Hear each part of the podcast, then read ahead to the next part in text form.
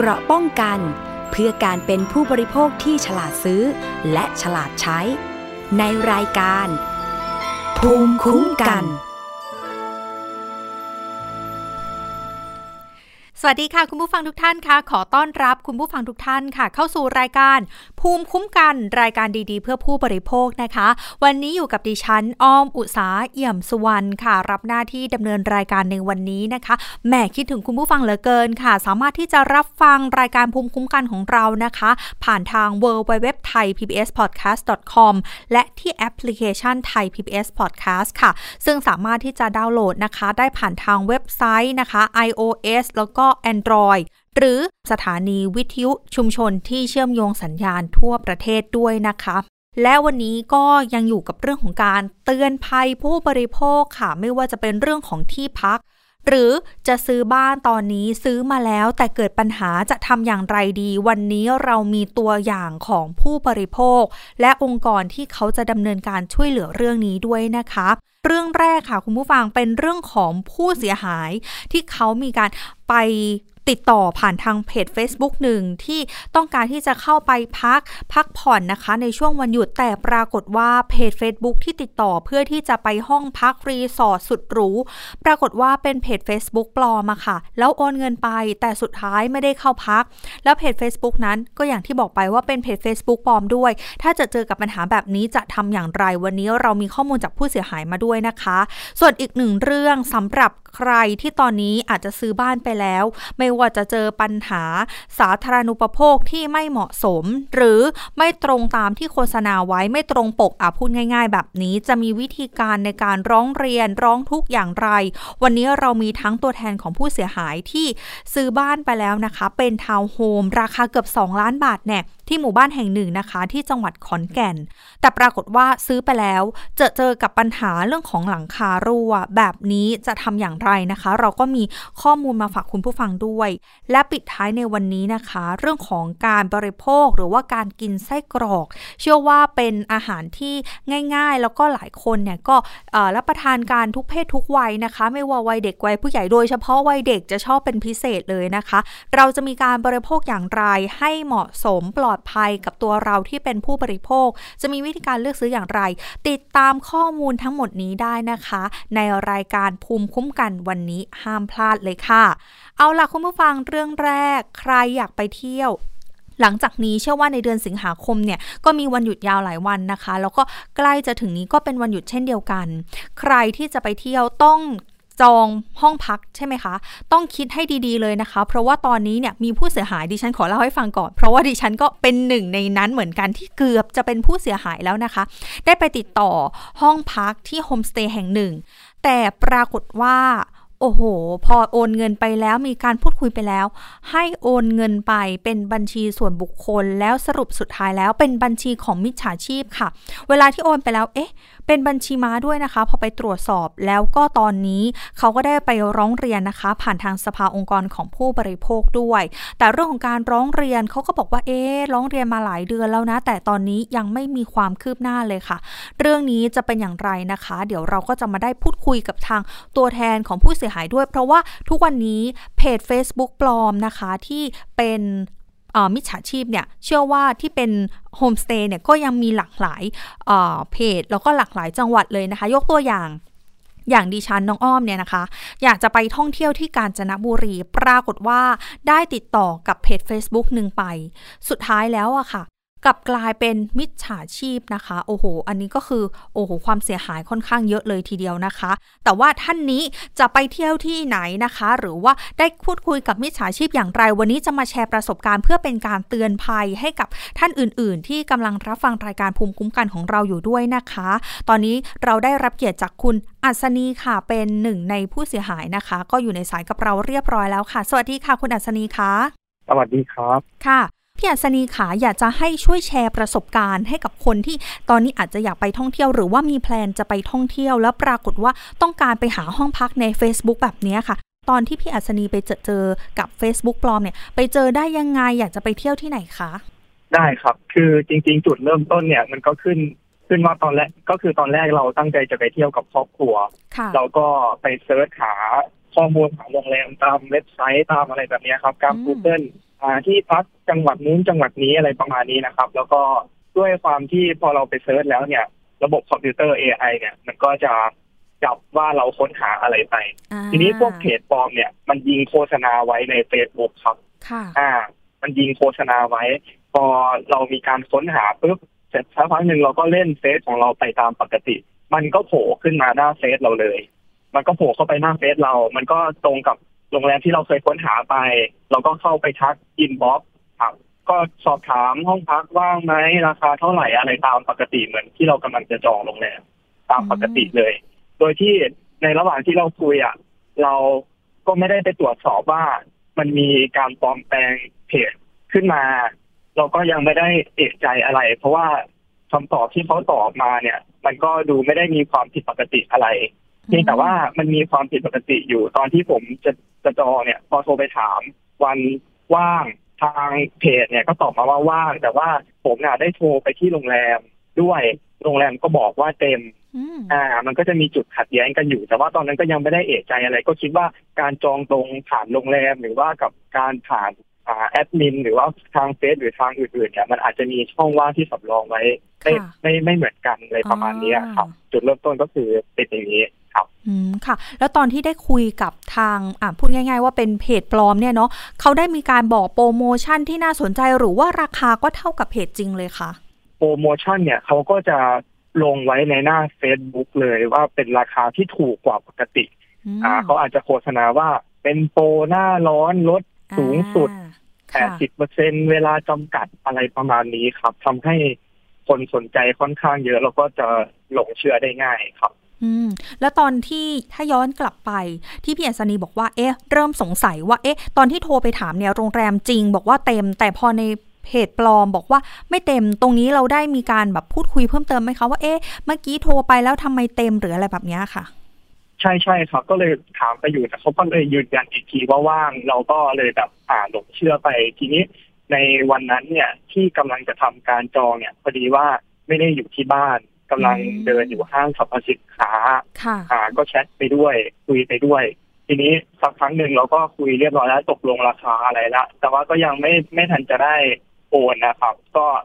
พักระยะเวลาไปสักระยะหนึ่งทีนี้อยู่ดีๆทางเพจก็ทักกลับมาว่าอ่าลูกค้าจะยืนยันการจองไหมเพราะว่ากำลังจะมีท่านอื่นจองเป็นห้องสุดท้ายแล้วอะไรประมาณนี้ค่ะเราก็เลยตกลง ว่าจะโอนจอง แล้วเขาให้เลขบัญชีมา ซึ่งมันเป็นเลขบัญชีที่เป็นชื่อบุคคล แต่เราก็ไม่ได้เช็คว่าทางโรงแรมจะต้องใช้ชื่ออะไร ก็เลยโอนไปแล้ว หลังจากโอนไปเสร็จก็ยังไม่ได้รู้ตัวนะครับ ว่าถูกโกงไปอืมอ่าสักพักหนึ่งทางเพจมิจฉาชีพเนี่ยเขาก็ทักมาเพิ่มบอกว่าจะต้องมีค่าประกันห้องเพิ่มเติมอีกจำนวนประมาณสามพันบาทอ๋อครับ ทั้งทั้งๆที่เรายังไม่ได้เข้าพักเลยนะฮะคือค่ะเพิ่งเพิ่งโอนจองไปเขาบอกว่าต้องมีค่าประกันห้องอีก เราก็เลยนึกเอะใจเอ๊ะปกติค่าประกันห้องที่โรงแรมเขาก็จะเก็บที่หน้าหน้าเช็คอินค่ะว่าเช็คอินแล้วจ่ายเช็คเอาท์เราก็ค่อยได้คืน แต่นี่คือมาเรียกเก็บก่อนเราก็เริ่มเอะใจละเราก็เลยไปหาข้อมูลอีกทีเอาวปรากฏว่าตรงเนี้ยแหละที่เป็นจุดที่รู้ว่าเฮ้ยมันมีเพจปลอมขึ้นมา เพราะว่าพอเราไปเจออีกเพจจริงขึ้นมาเนี่ยเขาก็ขึ้นเตือนไว้เลยว่าตอนเนี้ยมีการ โกงเพจปลอมขึ้นมา หลอกโอนเงินเป็นชื่อบัญชีบุคคลเราก็เลยรู้ตั้งแต่ตอนนั้นอืมค่ะ แล้วตอนนี้ได้ไปตรวจสอบไหมคะว่าไอเพจปลอมเนี่ยยังเปิดอยู่ไหมคะยังเปิดอยู่แล้วก็มีเพจปลอมใหม่ขึ้นมาอีกเยอะมากด้วยโอ้ครับค่ะ แล้วเอ่อหลังจากที่ได้เกิดเรื่องแล้วเนี่ย ได้มีการรวมกลุ่มกันของคนที่เจอเจอปัญหาแบบนี้ หรือว่าเราก็เดินหน้าร้องเรียนเดินหน้าดำเนินการยังไงบ้างคะ อ่า หลังจากที่รู้ตัวว่าถูกโกงไป ตอนนั้นอยู่ที่ห้างสรรพสินค้าพอดี ก็เลยรีบไปที่ธนาคารอืมของบัญชีต้นทางของเราที่เราที่เป็นที่เราเป็นเจ้าของบัญชีค่ะเขาก็แนะนำว่าให้โทรอายัดบัญชีออนไลน์ ผมก็ค่ะได้โทรติดต่อระงับบัญชีออนไลน์ทันที หลังจากนั้นก็คือไปแจ้งความที่สถานีตำรวจที่ใกล้ที่สุดที่เราสะดวกครับหลังจากนั้นก็ดำเนินการสถานีตำรวจเขาก็จะให้เรา นำเอกสารนำอะไรตามที่เขาต้องการมา เสร็จแล้วเราก็ต้องไปยื่นยื่นอีกทีหลังจากคือตอนเนี้ยมันสามารถอายัดบัญชีออนไลน์ได้หลังจากที่เราโทรไป แต่ว่าเราต้องไปยื่นเอกสารให้ธนาคารปลายทางอีกภายในสามวันอืมหลังจากที่แจ้งความไปก็ก็เรียบร้อยได้เอกสารจากตำรวจ ก็ไปแจ้งความที่ธนาคารปลายทางที่เราโอนไป ครับ แล้วก็มีนัดเข้าสอบปากคำกับตำรวจเพิ่มเติม ตอนนี้ก็อยู่ในขั้นตอนที่ทางตำรวจเขากำลังตามเอกสารจากธนาคารอยู่ เพื่อจะได้ระบุตัวคนร้ายที่เป็นเจ้าของชื่อบัญชีอยู่ครับ ค่ะ แล้วมีความคืบหน้าอย่างอื่นเพิ่มเติมไหมคะ เราได้ไปร้องเรียนที่หน่วยงานไหนเพิ่มเติมด้วยไหมคะ ก็หลังจากที่มีโดนไปก็จะมีเห็นว่ามีผู้เสียหายหลายคนค่ะเขาก็แนะนำมีมีกลุ่มรวบรวมบุคคลที่ได้รับความเสียหายก็ช่วยกันแนะนำว่า ให้ไปแจ้ง ตรงนู้นตรงนี้ก็เลยได้มาเจอเพจผู้คุ้มครองผู้บริโภคด้วยก็เลยได้แจ้งไปอีกทางหนึ่งครับคนที่เมื่อกี้พี่อัศนีบอกว่า มีผู้เสียหายเยอะ อันนี้คือจากเพจเดียวกันหรือว่าเพจอื่น ๆ รวมกันแล้วก็มีการแนะนำกันค่ะ เหมือนกับว่าเป็นเป็นช่องทางเดียวกันด้วยส่วนมากเป็นเป็นจองโรงแรม แต่อาจจะไม่ใช่โรงแรมเดียวกัน ครับ แล้วก็ในชื่อบัญชีของผมที่โอนไปเนี่ยค่ะก็พบว่า ไปโกงในหลายช่องทางที่ไม่ใช่เฉพาะจองโรงแรมอย่างเดียว เป็นทั้งขายของอะไรหลายอย่างครับ ขายผลไม้ขายสิ่งต่างๆ ก็ใช้ชื่อนี้เหมือนกันครับอืมแสดงว่าแล้วก็เป็นบัญชีม้าด้วยตอนนี้ผู้เสียหายหลายคนหลายช่องทางใช่ครับ ถ้ารวมๆแล้วคร่าวๆมูลค่าความเสียหายของพี่อัศนีนี่เท่าไหร่อะคะ9,600บาทครับโอ้โหเยอะอยู่นะ ใช่ครับอืมแล้วเราได้มีการเหมือนทางเจ้าหน้าที่ตำรวจได้สอบปากคำของทางเรา แล้วได้มีการออกหมายเรียกทางบัญชีมาหรือยังคะตรงตรงนี้ถึงขั้นตอนที่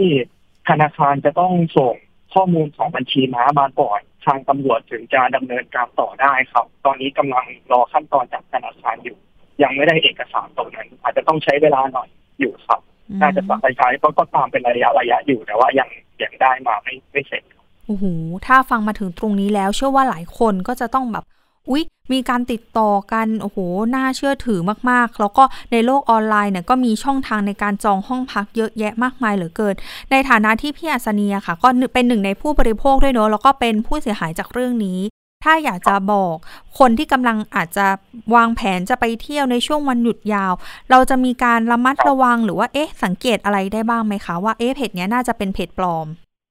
ที่จะฝากไปก็คืออย่างที่ผมเจอเนี่ยเพจจริงของโรงแรมเนี้ยเขามีไลค์อยู่ประมาณ9,000กว่าไลค์เกือบหนึ่งหมื่นนะฮะค่ะแล้วก็เพจปลอมที่ไปเจอเนี่ย มันจะมีไลค์อยู่ประมาณห้าพันอ่า ซึ่งเราก็ไม่ได้ฉุกใจอะไร ในกับจำนวนไลค์คือบางทีเพจปลอมเนี่ยเขายิงโฆษณาเยอะอืมเพจมันไลค์เยอะกว่าเพจจริงก็มีใช่นะครับเพราะฉะนั้นค่ะเวลาเวลาดูเนี่ย ไม่ต้องรีบครับคือ เพจของมิจฉาชีพเนี่ยเขาจะพยายามนัดกลยุทธ์ทุกอย่างที่พยายามจะให้โอนให้เร็วที่สุดแบบจะมาเร่งรัดว่าแบบอ่าราคาถูกผิดปกติวันแบบสมมติช่วงเทศกาลก็มีห้องว่างอยู่ตลอดทั้งๆที่เป็นแบบโรงแรมชื่อดังมากแล้ว อีกทางหนึ่งก็คือเราโทรไปเช็คกับทางโรงแรมเนี่ย ก็จะค่อนข้างช่วยเราได้เยอะหรือว่าถ้าเอาปลอดภัยก็จองกับทางแอปจองออนไลน์เช่นโ o ด้าอะไรพวกนี้ก็จะมีความปลอดภัยเพิ่มขึ้นระดับหนึ่ง ที่สำคัญคือไม่ต้องรีบโอนโดยเฉพาะถ้าเป็นชื่อบุคคลนะครับ อันนี้ก็ค่อนข้างน่ากลัวไม่น่าไว้ใจ เพราะว่าส่วนมากโรงแรมที่ทำธุรกิจแบบนี้มักจะเป็นชื่อบริษัทครับ แล้วสรุปสุดท้ายได้ไปเที่ยวไหมเนะคะพี่อัศนีได้ไปอยู่ครับแต่ว่าเปลี่ยนที่ไป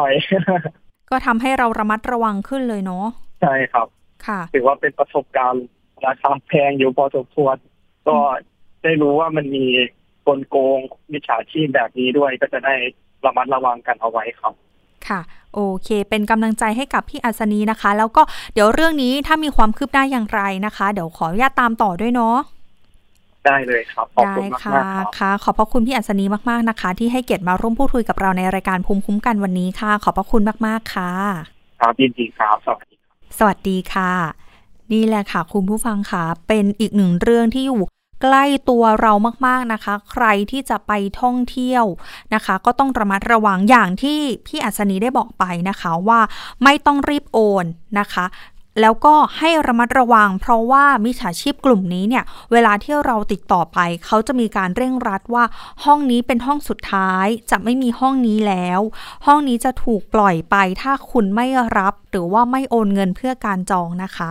แล้วก็อย่างที่ชอบมากๆเลยคือว่าอาจจะมีการโทรไปโทรศัพท์สอบถามกับทางโรงแรมโดยตรงว่าใช่ชื่อบัญชีนี้หรือไม่นะคะ และมีการจองผ่านทางออนไลน์ แต่ว่า ผ่านแอปพลิเคชันต่างๆ แต่ว่าเรื่องของการจองผ่านทางแอปพลิเคชัน ก็อาจจะเจอเจอปัญหาเช่นเดียวกัน แต่น้องอ้อมีวิธีค่ะที่เอ๊จะทำอย่างไรถ้าเกิดจะเจอกับปัญหาแบบนี้นะคะหนึ่งเลยค่ะ แจ้งความไม่ว่าจะเป็นการแจ้งความออนไลน์ผ่าน w w w thaipoliceonline.com หรือที่สายด่วนตำรวจไซเบอร์ 1441 นะคะ และถ้าเจอเจอกับปัญหาแบบนี้สามารถที่จะร้องเรียนได้ค่ะ ผ่านทางสภาองค์กรของผู้บริโภคนะคะ ชื่อ Facebook เป็นภาษาไทยแบบนี้เลยค่ะพิมพ์คำว่าสภาองค์กรของผู้บริโภคนะคะ หรือที่ไลน์ TCC Thailand ค่ะ หรือที่หมายเลขโทรศัพท์ 02-239-1839 นะคะ และอีกช่องทางหนึ่งนะคะ ที่สามารถที่จะร้องเรียนได้ก็คือสำนักงานคณะกรรมการคุ้มครองผู้บริโภค หรือว่าสคบนะคะ เบอร์โทรศัพท์สายด่วน 1166 ก็สามารถที่จะไปแจ้งเรื่องราวกันได้นะคะ ซึ่งวิธีการง่าย ๆ อย่างที่บอกไปนะคะว่า หนึ่งเลยอาจจะดูจากผู้ติดตามนะคะ ผู้ติดตามเนี่ย ถ้ามีการยิงแอดโฆษณาบ่อยๆ เพจปลอม ก็อาจจะมี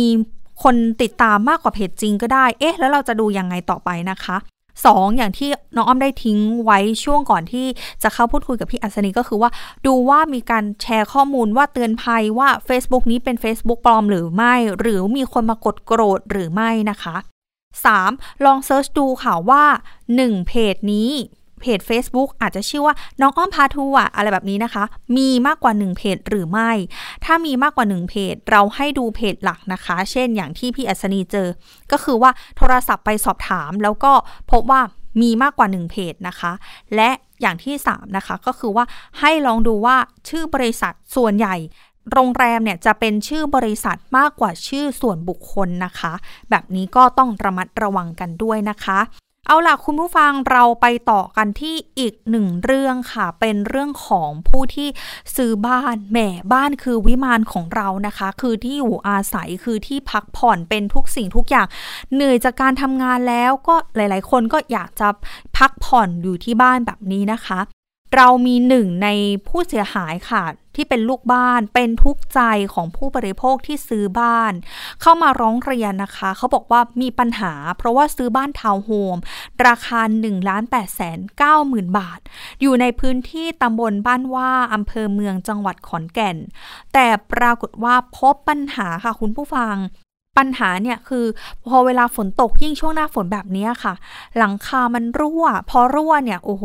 ก็ต้องมีการทำอะไรกันคะซ่อมแซม พอซ่อมแซมแล้วเขาบอกว่าแจ้งทางโครงการไปให้มาดำเนินการแก้ไขปัญหา แต่ว่าก็ยังไม่ได้รับการแก้ไขอะค่ะ แล้วเขาบอกว่าก็มีอีกเรื่องอื่น ๆ มากมายเลยนะ ตอนนี้ก็เลยอยากจะขอให้ทางรายการของเราเนี่ยเป็นหนึ่งในกระบอกเสียงด้วย แล้วก็ตัวเขาเองก็เป็นหนึ่งในผู้เสียหายนะคะ ก็จะได้มีการเตือนภัยกันนะคะ ตอนนี้นะคะพี่ที่เป็นลูกบ้านที่เป็นผู้เสียหายนะคะ เป็นผู้บริโภคอยู่ในสายกับเราเรียบร้อยแล้วนะคะ ขอขานชื่อว่าคุณนกนะคะ สวัสดีค่ะ คุณนกคะ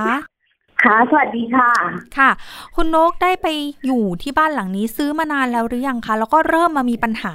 ที่น้ำรั่วหลังคารั่วเนี่ยตอนไหนคะ บ้านเพิ่งเข้าอยู่วันที่สองมีนาค่ะ เริ่มมีปัญหา ซื้อเดือนเซ็นสัญญาเดือนธันวาค่ะ ปีกาย แต่ก็คือตอนที่ซื้อมาเข้ามาอยู่แล้วก็มีปัญหาเลยเหรอคะใช่ค่ะ ก็คือวันทำบุญวันที่สองซิงน้ำอะไรเนี่ยรั่วค่ะ น้ำไม่ไหลอะ ล้นออกมา คือท่อระบายน้ำมันไม่มีท่อระบายค่ะ เป็นแค่บ้านเราบ้านเดียวหรือว่าเพื่อนบ้านคนอื่นก็เจอปัญหาแบบนี้ค่ะ ก็เจอค่ะ ที่ได้คุยกันนะคะ ก็เจอแล้วก็มีหลังคารั่ว หลังคารั่วรั่วมันไม่ใช่รั่วธรรมดานะแบบมันรั่วเลยอะ อืมเป็นทางน้ำไหลลงมาแบบนี้ใช่ค่ะใช่ใช่ใช่หยดลงพื้นนะคะแล้วก็เวลาน้ำมันรั่วนี่มันจะเข้าวอลเปเปอร์อะค่ะอ๋อใช่ เป็นสี่เหลี่ยมเลยอะค่ะ แล้วก็เกิดเชื้อราเกิดกลิ่นนะคะ แล้วตอนนี้ตอนที่เกิดปัญหาเนอะเบื้องต้นพี่นกได้มีการแจ้งทางโครงการแจ้งนิติหรือว่าแจ้งทางหน่วยงานไหนอะไรเพิ่มเติมไหมคะ แจ้งนิติเข้าไป ก็เขาก็ไม่ได้มามาเลยนะคะเขาบอกรอสองสาวัน พอเข้ามาเสร็จปุ๊บโอเค ก็มามาให้ช่างที่เป็นรายวันอะเพราะว่าช่างที่ทำเนี่ยเขาเขาไม่อยู่ไม่อยู่ละ ไม่รู้ไปไหนแล้วก็มีแต่ช่างรายวันเขาขึ้นไปดูในช่อง service มันเป็นรูเป็นรูหมดเลยอะค่ะกระเบื้องข้างบนนะคะอืมคล้ายๆเหมือนกับว่าปิดไม่สนิทอันนี้คือคือแฟนเห็นนะคะ แฟนค่ะขึ้นไปดูกับช่างด้วยเขาก็แค่ยิงซิลิโคนอุดอืมอะพอหลังจากนั้นน่ะสักอีกสักสองสามวันฝนตกอีก ก็เป็นอีก ก็เป็นอีกเหมือนเดิม ก็แจ้งอีกพอแจ้งทีเนี้ยเขาก็ไปอุดอีก อุดอีกแล้วเอาสีทาค่ะ มันก็มันก็เป็นแบบด่างๆเนาะเป็นด่างๆด่างๆอะ คือห้องนอนตอนนี้พูดง่ายว่าเวลานอน แบบนอนไม่ได้เลยอะอื้อหือแล้วยิ่งช่วงที่ผ่านมาฝนตกหนักเนี่ยนอนไม่ได้เลยเพราะกลิ่นกาววอลเปเปอร์ตอนเนี้ยมันเริ่มคล้ายๆว่าไม้เวลามันโดนไม้อัดที่ทำฝ้านะคะ มันเป็นแบบหลุมๆใช่ไหมคะนั่นแหละมันเริ่มบวมอะ ตอนที่ซื้อบ้านเนี่ยพี่นกได้มีการไปตรวจสอบบ้านไหมหรือว่ามีการจ้างบริษัทเข้ามาตรวจสอบว่าดำเนินการเรียบร้อย แล้วในสัญญาเนี่ยบอกไหมคะว่าจะคุ้มครองบ้านเราถึงถึงเมื่อไหร่อะไรแบบเนี้ยค่ะ อืม ตอนที่พี่เข้ามาเข้ามาดูบ้านเนี่ย ก็คือมันยังไม่ไม่ร้อยเปอร์เซ็นค่ะ ก็คือว่าจะจะทำเราก็บอกว่าทำตรงนี้ให้หน่อยนะ มันเป็นแบบนี้นะเอ่ออุดให้หน่อยวอลเปเปอร์มันอย่างนี้ คือเราบอกเขาอยู่ พูดง่ายๆคือเราแจ้งพี่ไม่มั่นใจว่าเขาเป็นนิติหรือเปล่านะเหมือนคนคนที่มาดูแลในในส่วนโครงการมากกว่า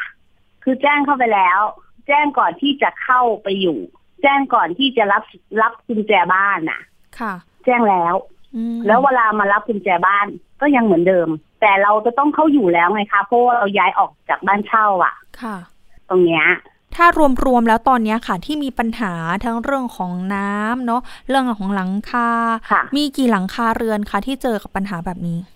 ตอนนี้เฟสของพี่เนี่ยมันมีทั้งหมดเอ่อเฉพาะเฉพาะที่เป็นทาวน์โฮมฝั่งพี่นะ เฉพาะฝั่งพี่นะคะ ก็ก็สิบห้องอะอืมคือทุกห้อง ทั้งหลังคาทั้งหลังบ้าน ทั้งรั้วค่ะ แล้วก็มันก็จะมีบ้านที่เป็นบ้านเดี่ยวบ้านเดี่ยวหลังคาก็รั่ว แล้วรั้วหลังบ้าน รั้วหลังรั้วบ้านเขาอะก็ก็กำแพงก็ล้มอะที่ได้คุยกันนะคะ ค่ะ ที่ได้คุยกันโอ้โหกำแพงล้มด้วย แล้วก็ตอนเนี้ยค่ะ หลังจากที่เจอเจอกับปัญหามากมายหลากหลายสิ่งเนี่ยเนาะได้มีการคุยกันค่ะในในลูกบ้านเราเองไหมคะแล้วก็มีการไปร้องเรียนหรือว่าแจ้งความหรือว่าขอความช่วยเหลือผ่านทางไหนบ้างคะพี่คุยกันกับลูกบ้านแล้วพี่ได้เข้าไปคุยกัน พี่เข้าในนะตัวพี่เองอะ คือคือคนมันมันได้บ้านอะแล้ววันนี้มันเกิดปัญหามันนอนไม่หลับค่ะพี่เข้าไปคุยกับน่าจะเป็นวิศวะนะคะอืมวิศวะอยู่ตู้คอนเทนเนอร์อะค่ะน่าจะใช่ พี่ก็ถามเขาว่าเนี่ย บ้านที่มีปัญหาแบบเนี้ยอาจจะให้ทำยังไงค่ะอ่าเขาก็ถามบ้านเลขที่พี่ไปพี่ก็ตอบไป แต่วันนั้นน่ะเขาประชุมพวกวิศวะกัน ประชุมพวก foreman กัน แต่พี่ไม่ได้เข้าไปในในส่วนที่เข้าประชุมนะคะ พี่เข้าในส่วนในในส่วนที่อยู่ในตู้คอนเทนเนอร์จะมีอยู่สองคนค่ะผู้หญิงกับผู้ชาย เขาบอกให้พี่ว่า ให้พี่อะแจ้งเซลล์อืมพี่ก็เลยบอกว่า ถ้าแจ้งเซลล์อะเซลล์มันหมดหน้าที่แล้วค่ะ เซลล์ก็ต้องถึงแจ้ง sales sales ก็ต้องไปบอกกับเขาจะมีกลุ่มที่ว่าลูกบ้านเวลามีปัญหาซ่อมนั่นซ่อมนี่อะค่ะของเขาอะพี่ค่ะเคยแจ้งนะเขาบอกต้องรอตามคิว อืมตามคิวเอาแล้วพี่ก็ถามว่าแล้วคิวพี่จะได้เมื่อไหร่ล่ะ ค่ะ มันสามรอบสี่รอบแล้วนะคะ มันไม่ใช่รอบเดียว มันคือของพี่เนี่ยมันสามรอบสี่รอบจน จนพี่เนี่ย เอาง่ายๆเลยว่าวันไหนฝนตก มันจะรั่วมุมไหนอีกอะอืมมันจะไปทางไหนอีก เพราะตอนนี้ของพี่เนี่ยไปทั้งหลังแหละทั้งห้องหน้าทั้งห้องหลัง ตอนนี้ห้องห้องห้องหลังเริ่มเป็นแล้วเป็นทั้งเชื้อราขึ้นตรงวอลเปเปอร์อะค่ะ แล้วตอนแล้วก็นี้ตรงฝ้าค่ะมันเริ่มบวม ตอนนี้อยู่ยังไงคะ เวลาถ้าฝนตกหนักๆก็ต้องทนอยู่แบบนั้นเหรอคะพี่นกใช่อะก็คือถ้าตรงไหนมันรั่วลงมาแบบคล้ายๆว่าน้ำมันหยดเดี๋ยวพี่ต้องเอากระป๋องรองอะโอ้โหอันนี้พี่พูดตรงๆเลยพี่ค่ะบอกตรงๆเลยคือคือหนึ่งฝนตกหนักสองลมมาเนี่ยเอาแล้วล่ะ พี่นอนไม่ได้ละบางทีก็เลยแบบปล่อยเลยอะลงมานอนข้างล่างดูซิว่าจะเป็นยังไงอืมันไม่ใช่ห้องนอนอย่างเดียวนะคะ มันเป็นทั้งโรงรถน่ะอืม ลงจอดรถตรงหลังคา ค่ะ ประตูหลังบ้านฝนสาดน้ำรั่วเข้ามาจนเป็นรูให้มุดมันเดินนะคะอือหือของพี่ก็หนักนะพี่พูดเรื่องจริงพี่พี่มีหลักฐานที่ถ่ายไว้ ทั้งหมดเวลาเกิดเหตุ ค่ะ แล้วตอนนี้ได้ถ่ายได้ไม่มีหมดการเลยค่ะ ได้มีการไปร้องเรียนหน่วยงานที่จะให้ช่วยเหลือเรา แล้วข้อเรียกร้องของเรามีอะไรบ้างคะ คือเอ่อเบื้องต้นอะณวันมนณเมื่อสองที่ที่ที่แล้ว พี่เลยเข้าธนาคารที่เนี่ยพี่บอกว่าพี่ขอคืนบ้านค่ะ พี่จะไม่เอาแล้วพี่จะไม่ส่งแล้ว อ่า คือไม่เอาแล้วจริงพี่จะไม่ส่งแล้วจริงคือคือมันไม่อยากได้แล้วอะค่ะ คือมันต้องมีสภาพจิตเราแบบเราต้องมาคอยกังวลว่า เออฝนตกอย่างเงี้ย มันจะรั่วตรงไหน จะไปยังไง ส่วนโรงเรียนพี่เคพี่เพิ่งเข้าเอ่อคุยกับเอ่อพี่คนหนึ่งที่อยู่ในสมาคมอะไรพี่จำไม่ได้เนาะค่ะพี่เนี่ย พี่ก็ไม่สามารถเอ่ยชื่อได้แล้วเนาะค่ะตัวเนี้ยก็เกรงใจแกก็แนะแกก็แนะนำให้แกก็บอกเออแกก็เข้ามาดูให้อย่างเงี้ยค่ะอืมตัวเนี้ยค่ะแกก็บอกโอ้โห เป็นทั้งเป็นทั้งหมู่บ้านเลย ก็ตอนนี้ก็คือพวกพี่ก็คือพี่เป็นตัวหลักในการที่ เอ่อถามลูกบ้านว่า โอเคไหมที่จะลงชื่อเพื่อเข้าร้องเรียนต่อเอ่อเจ้าของโครงการก่อนนะเบื้องต้น แต่ถ้าเขาไม่ทำอะไรให้เราเลยอย่างเงี้ยค่ะ ก็พี่ก็ต้องไปต่อ อืมแล้วได้มีการติดต่อเจ้าของโครงการโดยตรงไหมคะว่าเออเราอยากจะมีการให้เขามาพูดคุยกันเขาหรืออะไรแบบเนี้ยอืค่ะมขอเบอร์โทรศัพท์ยังไม่ได้เลยอะ่ะขอเบอร์โทรศัพท์เจ้าของโครงการยังไม่ได้เลย พี่ขอดูแบบแปลนว่า คุณใช้วัสดุแบบไหนอะไรไงเนี่ยนิติก็ยังไม่ให้เลยนะคะ อืมยังไม่ให้เลยอะ่ะ คือเราอยากรู้ว่าคุณใช้วัสดุแบบไหนอะ่ะทำไมอย่างเงี้ย แล้วบ้านพี่ก็มันไม่ได้ตรงนะทาวน์โฮมพี่มันเบี้ยว จริงอืมมีการวัดหรือว่ามีการมันมีให้ใครมาดูคะว่าเอ้ย อันนี้มันเบี้ยวนะๆคือตอนจำได้ว่าตอนเซ็นสัญญากันนะโฉนดเราไม่ได้ดูอะค่ะ ค่ะเขาไม่ได้ให้เราดูโฉนดเขาพี่จะบอกว่าแค่ตารางนี้ตารางนี้เท่านั้นกี่ตารางวาเท่านั้นเองอืม ในราคาที่ร้านแปดเก้าอะอ่าฮะ แล้วก็ไอ้พวกเฟอร์นิเจอร์อย่างเงี้ย เราไม่เอาก็ไม่ได้เขาบอกว่ามันเป็นบิวอินอะเขาว่าอย่างนี้ ถ้าตีรวมมันรวมเหมือเลนยก็เนี่เป็นยการบังคับเราอะค่ะ ถ้าตีรวมรวมเลยตอนเนี้ย ถ้ามูลค่าความเสียหายที่เกิดขึ้นกับวอลเปเปอร์หรือว่าบ้านของเราเนี่ย รวมรวมแล้วเออเสียหายเท่าไหร่คะพี่นกรวมๆนะทั้งหลังคาด้วยนะ ทั้งอะไรเนี่ยพี่ว่าเกือบแสนอะอือหือ ประมาณแสนอะ แล้วก็สภาพจิตใจที่จนกลายเป็นโรคซึมเศร้า ที่คิดว่า เออ ฝนคือตอนเนี้ยมันระแวงอะค่ะระแวงว่าเออจะจะตกแล้วจะรั่วตรงไหน จะอะไรอืมตรงไหนอะคือคือประสาทจนมีอยู่วันหนึ่งอันนี้พี่พูดตรงๆเลยว่าพี่ค่ะทะเลาะกับกับแฟนพี่มากอะเพราะเรื่องบ้านเนี่ยแหละอืมทะเลาะกันเรื่องบ้านเลย เพราะว่าเราอยู่บ้านแล้วเราเห็นบ้านสภาพบ้านน่ะ มันเป็นบ้านหลังแรกของเราไงคะอืมพี่ก็เลยแบบ คิดว่าโครงการเนี้ยในกรุงเทพมันมีชื่อนี้ และมันอยู่ต่างจังหวัดเนี่ย มันน่าจะโอเคเหมือนในกรุงเทพเพราะว่าในกรุงเทพโครงการนี้มันเป็นมันมีญาติที่อยู่ไงอืมเขาก็บอกว่าโอเคดีนะอะไรอย่างเงี้ยค่ะโอ้เอาจริง ๆ แล้วมันไม่ใช่อะมันไม่ใช่มันมัน ตอนนี้พี่กินยาอยู่นะ กินยาไอ้ซึมเศร้าตรงเนี้ย คือกังวลวิตกกังวลอืม เสียใจอย่างเงี้ยที่ที่ที่ไม่ได้ตามที่เราต้องการค่ะ เอาละเข้าใจแล้วก็เป็นห่วงแล้วก็ให้กำลังใจพี่นกนะคะ ในฐานะที่เป็นผู้บริโภคขอบคุณมากเป็นค่ะเจ้าบ้านเจ้าของบ้านแล้วก็เป็นผู้เสียหายด้วย แต่ว่าพี่นกก็ได้ไปแจ้งเรื่องไว้กับทางสมาคมผู้บริโภคจังหวัดขอนแก่นด้วยนะคะ ซึ่งตอนนี้นะคะใช่ใช่ท่านที่ ยื่นมือมาให้การช่วยเหลือ แล้วก็ช่วยในการดำเนินการเรื่องนี้ด้วยนะคะ อยู่ในสายกับเราด้วยอีกสายหนึ่งนะคะ ก็คือคุณปฏิวัติเฉลิมชาติค่ะ กรรมการนโยบายสภาองค์กรของผู้บริโภคที่ก็เป็นผู้รับเรื่องร้องเรียนในครั้งนี้ด้วยนะคะ สวัสดีค่ะพี่ปฏิวัติค่ะครับสวัสดีครับสวัสดีครับสค่ะวัสดีผู้ฟังทุกท่านด้วยครับ ค่ะ พี่ปฏิวัติขาตอนนี้เนี่ยพี่นกเนาะได้แจ้งเรื่องเข้ามาแนวทางในการช่วยเหลือหรือว่าก่อนอื่นเลยได้ลงพื้นที่ไปพบปัญหาอะไรบ้างคะ ก็ได้เข้าไปดูสภาพบ้านที่ทางเคสเขาโรงเรียนเข้ามาก็เห็นสภาพหลังคาที่มันอะไรเวลาโดนฝนมันก็จะรั่วซึมลงมาตามขอบประตูหน้าต่างอะไรพวกนี้นะครับ ก็ทำให้ตัวติดผนังที่ว่าเป็นวอลเปเปอร์ มันก็นูนขึ้นมาอะไรพวกนี้นะครับ แล้วก็เห็นว่าทางช่างเขามาซ่อมแล้วก็มันก็ไม่หาย อาการก็ยังเป็นเหมือนเดิมนะครับ ค่ะซึ่เรื่องงผมก็แนะนำให้ทางทางผู้เดือดร้อนนี่ได้รวมตัวกัน แล้วก็ทำเป็นเอ่อทำหนังสือเป็นลายลักษณ์อักษรไปยื่นให้ทางโครงการเขาดำเนินการแก้ไขปัญหาให้ให้มันจบไปเลยทีเดียวเลยครับ เรื่องนี้แนวทางการช่วยเหลือเป็นยังไงบ้างคะพี่ปฏิวัติ แนวทางการช่วยเหลือ เราก็ให้เขารวมกลุ่มกันนะครับ รวมกลุ่มกันแล้วก็ไป ยื่นเรื่องกับทางทางโครงการ ทางโครงการเขาก็โทรมาทางสมาคมผู้ขอนแก่นนะครับ เมื่อสักครู่ที่ผ่านมาเนี่ยว่าวันจันทร์จะมีวิศวะเข้ามาดูบ้านที่ที่อะไรได้รับความเสียหาย แล้วก็โครงการก็ไม่ได้นิ่งนอนใจในพวกนั้นครับ ที่เขาประสานมาครับ เป็นยังไงบ้างคะพี่นกพอได้ยินความคืบหน้าแบบนี้แล้ว ก็ส่วนหนึ่งอะ มันตอนนี้คือพี่จะตอบอะไรมากไม่ได้ เพราะว่าเขา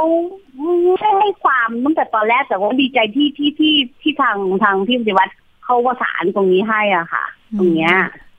ยังยังไม่รู้ว่าเขาเข้ามาแล้วเขาจะอะไรยังไงแบบไหนอะ เพราะว่าเอาตรงๆอะคือเขาดิ้นได้อะตรงเนี้ย อืม อันนี้แต่ก็ดีใจส่วนหนึ่งค่ะ ก็ยอมรับว่าดีใจที่เขาเขาจะเข้ามา ตรงนี้ ก่อนหน้านี้เราเคยร้องขอไปแล้วก็ไม่ได้อะค่ะอืม แต่พอมีหน่วยงานเข้ามาเป็นตัวกลางเนาะก็ได้รับการ take actionมากยิ่งขึ้นเนาะค่ะใช่ค่ะ ต้องขอบคุณพี่เขามากเลยอะ ค่ะ พี่ปฏิวัติรู้จะว่ายังไง ถ้าไม่มีพี่เขา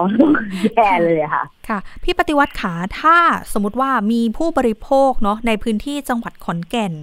มีเจอเจอกับปัญหาแบบนี้เคยมีการแจ้งมาบ้างไหมคะก็มีมาเรื่อยๆครับ มีมาเรื่อยๆระบบรับเรื่องร้องเรียนของเราก็จะ มาทางโทรศัพท์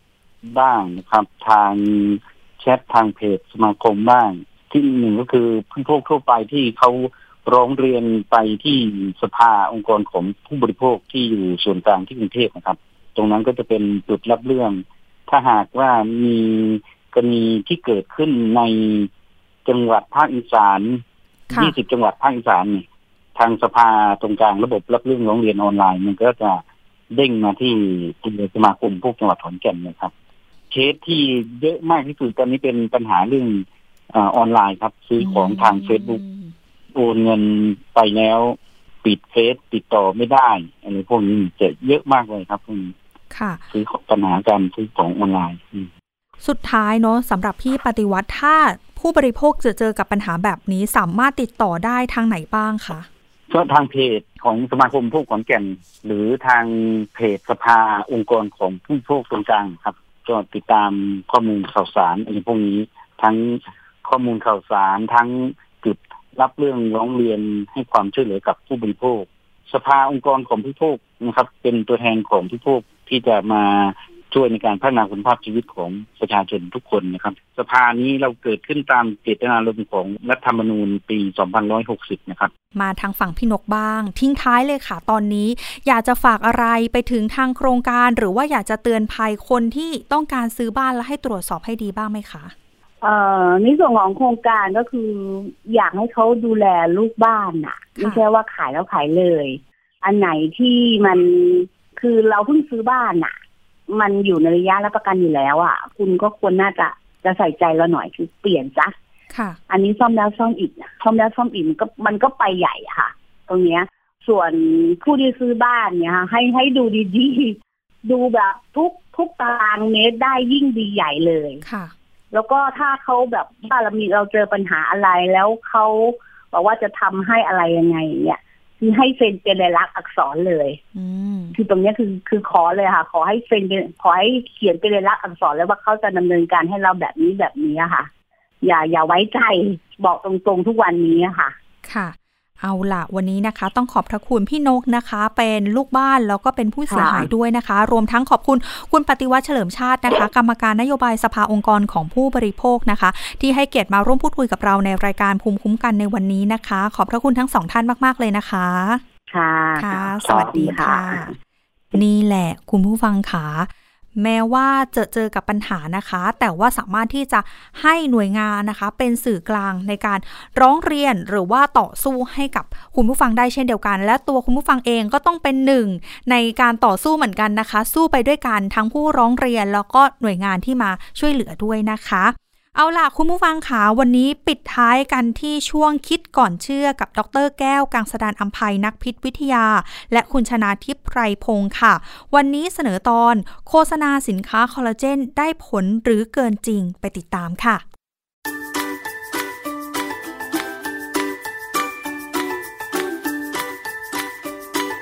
ช่วงคิดก่อนเชื่อ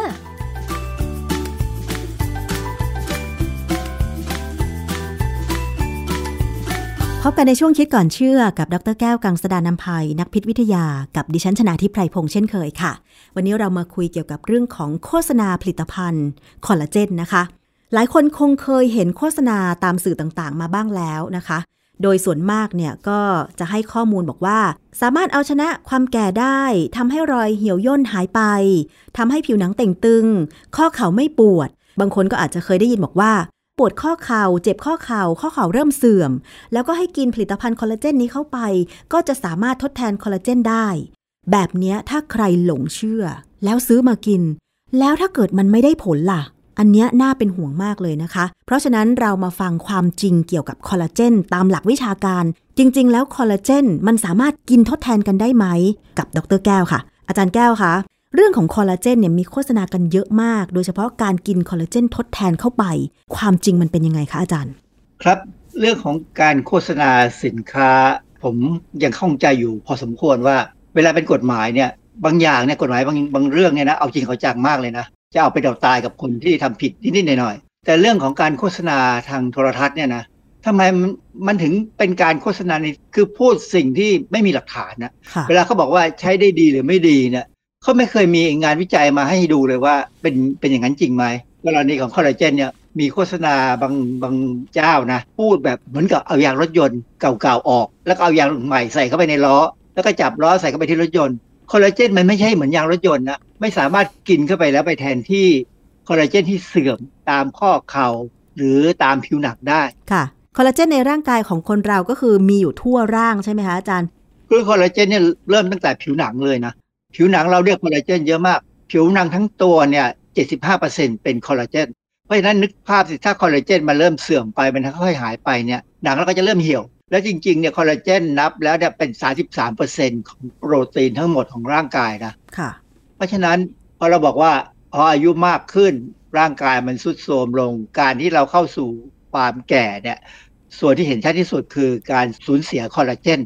คอลลาเจนเนี่ย ปกติแล้วสร้างด้วยเซลล์ชื่อ fibroblast ซึ่งมีทั่วตัวเลย fibroblast เนี่ยเขาเขาจะสร้างอะไรหลายอย่าง เพื่อที่จะออกไปเป็นองค์ประกอบของอวัยวะ แต่ที่เรารู้จักกันดีเนี่ยคือคอลลาเจนนี่แหละ fibroblast จะเป็นเซลล์อยู่ใต้ผิวหนังเราเป็นชั้นหนังแท้ค่ะเออเวลาเขาสร้างคอลลาเจนเนี่ยต้องกินวิตามินซีเข้าไปด้วยต้องกินอาหารมีวิตามินซีมันจะมีการช่วยเหลือในการสร้าง ถ้าเราขาดวิตามินซีการสร้างคอลลาเจนก็ไม่สำเร็จ อาจารย์คะการสร้างคอลลาเจนในร่างกายของมนุษย์เนี่ยค่ะปกติจะสร้างอยู่ตลอดเวลา หรือยังไงคะอาจารย์มันหยุดการสร้างได้ไหมไม่ได้สร้างตลอดเวลา เพราะว่าเราต้องมีการทดแทนโปรตีนที่ทำหน้าที่ต่างๆ ของร่างกายเราเนี่ย มันทำงานถึงจุดหนึ่ง มันก็จะเสียสภาพไปร่างกายจะเปลี่ยน ต้องมีการสร้างทดแทนตลอดเวลาดังนั้น เมื่อไหร่ที่สร้างน้อยกว่าที่ต้องเปลี่ยน นั่นหมายความว่าเราเริ่มเข้าสู่อาการแก่ นะแต่จะแก่มากแก่น้อยมันขึ้นอยู่กับแต่ละบุคคล ขึ้นอยู่กับการกินอาหาร ขึ้นกับการดูแลร่างกายค่ะ เช่นสมมติว่าตอนที่สาวๆอายุ 20 สร้างร้อยเปอร์เซ็นแต่พออายุ 40 อาจจะสร้างลดเหลือสัก 60%อย่างนี้ใช่ไหมคะอาจารย์ มันก็จะเป็นอย่างนั้นเราก็สามารถดูตัวเราเองก็ได้ว่า ตอนเนี้ยเราอายุเท่านี้มันต่างจากเมื่อ 20 ปีก่อนไหม ซึ่งมันต่างแน่ อันนี้มันเป็นเป็นธรรมชาติ ผมถึงยังไม่ค่อยเชื่อเรื่องการย้อนวัย ที่เขาบอกว่าเขาสามารถหาอะไรต่ออะไรมา ที่จะย้อนวัยคนเนี่ยผมผมไม่ค่อยเชื่อนะว่าเขาจะย้อนได้ทั้งร่างกาย อาจจะย้อนได้เป็นอวัยวะ อาจจะพอทำได้ หรือแต่ละเนื้อเยื่อ แต่ถ้าจะย้อนทั้งร่างกายเนี่ยมันหนักนะ ร่างกายเราเนี่ยมีอะไรต่ออะไรจะเต็มเป็นพันๆหมื่นๆชนิด ซึ่งต้องย้อนทุกเซลล์อะมันถึงจะกลับไปหนุ่มสาวได้ เพราะฉะนั้นคอลลาเจนเนี่ยเป็นตัวหลักว่า ถ้าเราจะย้อนวัยต้องย้อนเซลล์ไฟโบรบลาสให้ทำงาน ให้ได้แข็งแรงเหมือนสมัยอายุ 15-20 แล้วสาเหตุอะไรที่ทำให้เราสูญเสียคอลลาเจน ทั้งจากผิวหนังเส้นเอ็นหรืออะไรอย่างเงี้ยค่ะอาจารย์ ผิวหนังเนี่ยหลักๆเลยก็คือแสงแดด แสง UV ก็ถึงบอกว่าอย่าโดนแสงแดดในช่วงที่มันร้อนๆนะฮะ เพราะว่าแสง UV เนี่ยมันสามารถทะลุลงไปถึงชั้นหนังแท้ แล้วก็ไปทำลายเซลล์ไฟโบรบลาส คือถ้าทำลายเนี่ยเซลล์นั้นเสียสภาพเนี่ยก็จะสร้างคอลลาเจนมาทดแทนไม่ได้ คนที่ต้องทำงานกลางแดด หรือแม้กระทั่งไม่ต้องอยู่กลางแดดนะแสงจะท้อนจากพื้นซีเมนต์เข้ามาในบ้านเนี่ยก็มันก็มีแสง UV สะท้อนเข้ามาได้ทำลายชั้นคอลลาเจนได้ ส่วนอื่นๆล่ะคะ มันสูญเสียคอลลาเจนได้ยังไง เช่น ที่มีโฆษณาบอกว่าเนี่ยคุณแม่ปวดเข่า แสดงว่าคอลลาเจนที่ข้อเข่ามันสูญเสียให้กินผลิตภัณฑ์นี้เข้าไปทดแทนสิ คือคอลลาเจนเนี่ย ตรงไหนก็สร้างด้วยเซลล์ไบโบบลาสของตรงนั้น ไม่ได้สร้างจากตรงหนึ่งแล้วส่งไปที่อื่นเอออย่างเช่นหัวเข่าเนี่ย หัวเข่าเนี่ยสมัยที่เรายังหนุ่มสาวเนี่ย เซลล์ไฟโบบลาสตรงนั้นจะยังแข็งแรงอยู่ คือเซลล์ยังไม่แก่แหละ เวลามีการสร้างคอลลาเจนมาทดแทนเนี่ยก็สร้างได้เร็ว ก็ไม่รู้สึกอะไร แต่บางครั้งเนี่ยอย่างกรณีหัวเข่าเนี่ยเวลานักกีฬาเล่นกีฬาเนี่ยมันเกิดการฉีกขาดได้ เพราะว่าต้องใช้ข้อเข่าเยอะ พอฉีกขาดแล้วเนี่ย ส่วนใหญ่จะมีเศษคอลลาเจนอยู่แถวนั้นค่ะซึ่งจะเป็นตัวกระตุ้นให้ไฟโบบลาสเนี่ยสร้างคอลลาเจนออกมาทดแทน ออกไปทดแทนเป็นเอ็นเป็นส่วนต่างๆ ที่ใช้ยึดข้อ ประเด็นสำคัญคือว่าเซลล์ที่ถูกกระตุ้นเนี่ยต้องมีความสามารถในการสร้างออกไปทดแทนได้ เช่น เราอาจจะเคยได้ยินเขาโฆษณาว่ากินคอลลาเจน type 2คอลลาเจนนี่มี 28 type ในร่างกายเราจะแบ่งไปอยู่ตรงนั้นตรงนี้ แต่ที่ข้อเข่าเนี่ยส่วนใหญ่เขาจะบอกว่าเป็นคอลลาเจนไทป์ถูกกินเข้าไปแล้วเข่าจะดีขึ้น ซึ่งอันนั้นหมายความว่าถ้าเข่าคุณมีปัญหาฉีกขาดเนี่ยนะปกติเนี่ยถ้าเราเล่นกีฬาหรือเราไปหกล้มเนี่ยหมอก็จะให้ใส่เฝือกแค่ใส่เฝือกอยู่เฉยๆเนี่ยถ้าเซลล์ยังดีอยู่ หรือว่าบาดการบาดเจ็บเนี่ยไม่มากนักเนี่ยมันจะหายเองเซลล์ fibroblast จะสร้างคอลลาเจนมาซ่อมเอง แต่ถ้าเป็นมากกรณีของที่เขากินคอลลาเจนที่เขาเรียกว่าคอลลาเจนเปปไตด์คอลลาเจนเปปไตด์เนี่ย คือเป็นเปปไตด์ที่มีกรดอะมิโนแค่ 2 ตัวหรือ 3 ตัวเท่านั้นเองนะ มันเหมือนกับเศษของโปรตีนที่ย่อยไม่หมด แล้วถ้าซึมได้เข้าไปถึงตรงหัวเข่าได้เนี่ยมีฤทธิ์ในการกระตุ้นให้ไฟโบบลาสเนี่ยสร้างคอลลาเจนออกมาช่วยเหลือส่วนที่เสียหาย แต่ก็มีข้อแม้ว่าต้องยังไม่แก่ อืม ค่ะ ถึงแม้ว่าจะกินคอลลาเจนให้ถูกตัว แต่ถ้าร่างกายของคนนั้นแก่ แล้วร่างกายไม่สามารถกระตุ้นได้ อันนี้ก็ไม่เกิดผลสร้างคอลลาเจนได้ใช่ไหมคะอาจารย์คือผมหางานวิจัยไม่เจอนะ ดูในตำราก็ไม่มีที่บอกว่ากินคอลลาเจน type 2 แล้วจะไปแทนที่ type 2 ที่อยู่ที่หัวเข่าสำหรับกรณีที่เขาขายคอลลาเจนเปปไตด์เนี่ยเปปไตด์ที่เขาขายได้ส่วนใหญ่จะเป็นพวกมีกรดอะมิโนต่อกัน 2 ตัวหรือ 3 ตัวเท่านั้นเอง แล้วส่วนใหญ่จะต้องเป็นกรดอะมิโนที่เราเรียกว่าไฮดรอกซีโปรลีนหรือไฮดรอกซีไลซีนซึ่งเป็นกรดอะมิโนที่อยู่ในคอลลาเจน เหตุผลที่ต้องใช้คำว่าอยู่ในคอลลาเจนเพราะว่าเวลาคอลลาเจนเนี่ยสร้างขึ้นมาใหม่ๆเนี่ยเราเรียกว่าโปรคอลลาเจนตอนนั้นยังไม่เป็นคอลลาเจนยังใช้งานไม่ได้ค่ะแล้วก็มีการเติมกลุ่มไฮดรอกซีด้วยเอนไซม์ชุดหนึ่ง การเติมเนี่ยเป็นการเติมเฉพาะและต้องใช้วิตามินซีช่วย เพราะฉะนั้นอันนี้คือเหตุผลที่บอกว่าถ้าขาดวิตามินซีเมื่อไหร่เนี่ยการเติมกลุ่มไฮดรอกซีเข้าไปที่โปรคอลลาเจนเนี่ยทำไม่ได้ ก็จะไม่มีคอลลาเจนประเด็นคือเวลาเรากินคอลลาเจนเปปไทด์เข้าไปเนี่ยมันดูดซึมได้ มีงานวิจัยค่ะ แต่ไม่มีงานวิจัยไหนเลยพูดว่าไฮดรอกซีโปรลีนกับไฮดรอกซีไลซีนเนี่ยเอาไปใช้ทำอะไร ไม่มีเลยหาไม่เจอ คือมันดูดซึมได้แล้ว มันไม่รู้ว่าไปอยู่ส่วนไหนอย่างนี้เหรอคะอาจารย์ มันอาจจะไปอยู่ที่ข้อแหละ ถ้าข้อต่อเราเสียหายตรงเอ็นหรือส่วนต่างๆ ของข้อต่อเนี่ยเสียหายเนี่ยอันนั้นอาจจะไปกระตุ้นให้มีการสร้างคอลลาเจนขึ้นมาใหม่ แต่ไม่ได้เอาไปใช้ เวลาเราสร้างโปรตีนเนี่ยเราจะใช้กรดอะมิโนที่เป็นอิสระเอามาต่อกันตามลำดับที่หน่วยพันธุกรรมกำหนดไว้ว่า เป็นโปรตีนของอวัยวะใด หรือของเนื้อเยื่อใดค่ะ จะมีการกำหนดไว้นะฮะว่าจะต้องเอากรดอะมิโน 20 ตัวเนี่ยเอามาต่อด้วยการเรียงลำดับแบบไหน ซึ่งเป็นเรื่องเฉพาะและทั้งคนทั้งสัตว์ทั้งแบคทีเรียเนี่ยเหมือนกันหมดเลยคือว่าจะมีการกำหนดด้วยหน่วยพันธุกรรมที่จะสร้างโปรตีน เฉพาะ ตรงนั้นตามที่ต้องการ จะไม่มีการเอาไฮดรอกซีโปรลีนหรือไฮดรอกซีไลซีนมาต่อเด็ดขาด เพราะมันไม่มีตัวพา คือในทางชีวเคมีเนี่ยเวลากรดอะมิโนจะเอามาต่อเนี่ยเราจะมีสารชีวเคมีตัวหนึ่งเรียกว่า transfer RNA ซึ่งตัวนี้เขาจะจำเพาะกับกรดอะมิโนแต่ละตัว แต่ไม่มีตัวไหนที่เป็นไฮดรอกซีโปรลีนหรือไฮดรอกซีไลซีนดังนั้นเนี่ยเวลาเขาโฆษณาว่ากินเข้าไปแล้ว มันจะเข้าไปนู่นเข้าไปนี่มันเข้าไปไหนก็ไม่รู้ อย่างเก่งก็ เป็นรูปของไดเพปไทด์คือเป็นจริงไดเพปไทด์หรือไตรเพปไทด์เนี่ยมันก็หลงเหลืออยู่ตามข้อที่เอ็นฉีกขาดอยู่แล้ว อืม ค่ะ ซึ่งจริงแล้วกระบวนการของร่างกายตอนที่มันสร้างคอลลาเจน มันก็มี 2 ตัวนี้อยู่แล้ว แต่ว่ามันเกิดฉีกขาดไป การที่กินเข้าไปถึงแม้ว่าจะดูดซึม แต่ไม่มีงานวิจัยเลยว่า มันจะสามารถไปทดแทนส่วนที่ฉีกขาดได้เลยใช่ไหมคะอาจารย์ เป็นแค่กระตุ้น กระตุ้นเสร็จแล้วก็จบกำจัดทิ้ง คือโฆษณาที่เป็นเอกสารเนี่ยเขียนอย่างนั้น แต่เวลาเขาพูดเนี่ยพูดให้มันดูเหมือนง่าย พูดให้เหมือนกับเปลี่ยนยางรถยนต์อะเรียกง่าย ๆ ก็คือ เขาอาจจะไม่ได้อธิบายแบบที่อาจารย์กำลังอธิบาย แต่พยายามอธิบายเป็นภาพว่า การกินคอลลาเจนเข้าไปก็เหมือนกับเราเปลี่ยนยางรถยนต์อย่างนี้ใช่ไหมคะอาจารย์ ซึ่งมันไม่ใช่เลยกับหลักการวิทยาศาสตร์ของคอลลาเจนคือตามหลักการเนี่ยคอลลาเจนเนี่ยถ้าเราจะพยายาม ให้เสียน้อยที่สุดเนี่ยก็จะยืดอายุของบริเวณนั้นไปได้ มันมีงานวิจัยอะไรเกี่ยวกับคอลลาเจนที่พอจะอธิบายให้ผู้บริโภคเข้าใจได้ง่ายๆไหมคะว่า ถ้าได้ยินได้ฟังโฆษณาบอกว่ากินผลิตภัณฑ์คอลลาเจนนี้ แล้วจะสามารถไปสร้างคอลลาเจนทดแทน เช่นผิวหนังหรือข้อเข่าได้เนี่ย ผู้บริโภคต้องคำนึงถึงข้อเท็จจริงอะไรก่อน คือผิวหนังเนี่ยเคยมีงานวิจัยบางชิ้น คือเขาทำเป็นลักษณะคอลลาเจนที่ซึม เขาให้ซึมลงไปที่ผิวหนัง เพื่อไปกระตุ้นไฟโบรบลาสให้สร้างคอลลาเจนขึ้นมาได้ คือเป็นลักษณะคล้ายยา อันนี้เป็นคอลลาเจนที่ค่อนข้างจะแพง ใช้เป็นพวกครีมทา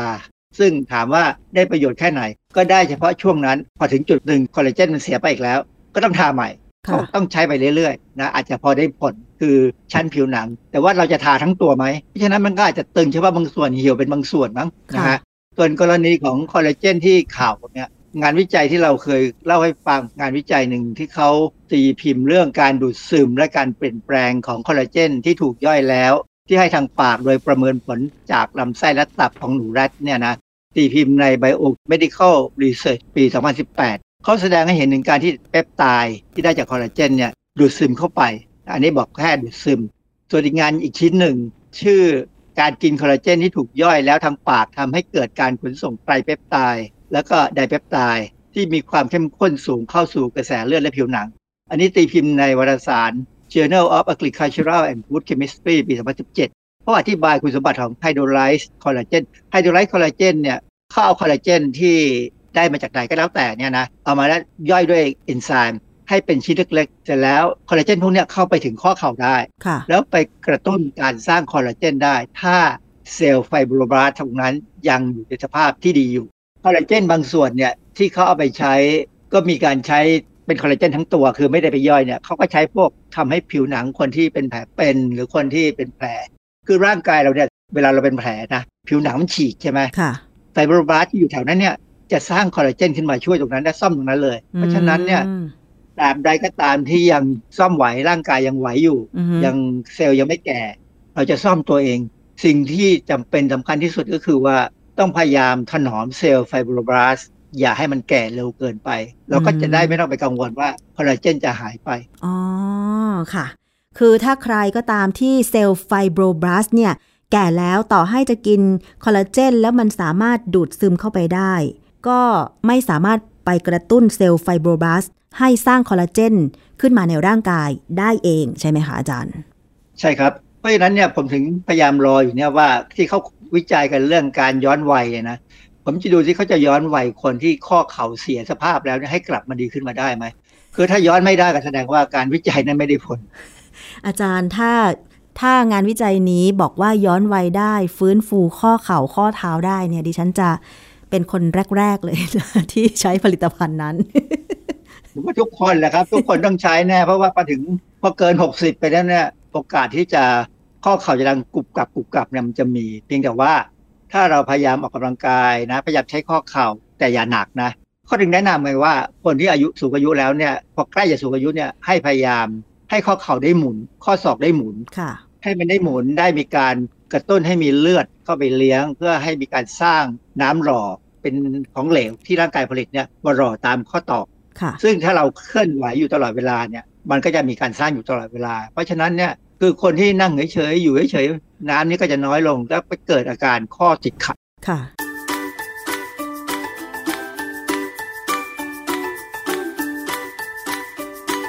ช่วงคิดก่อนเชื่อ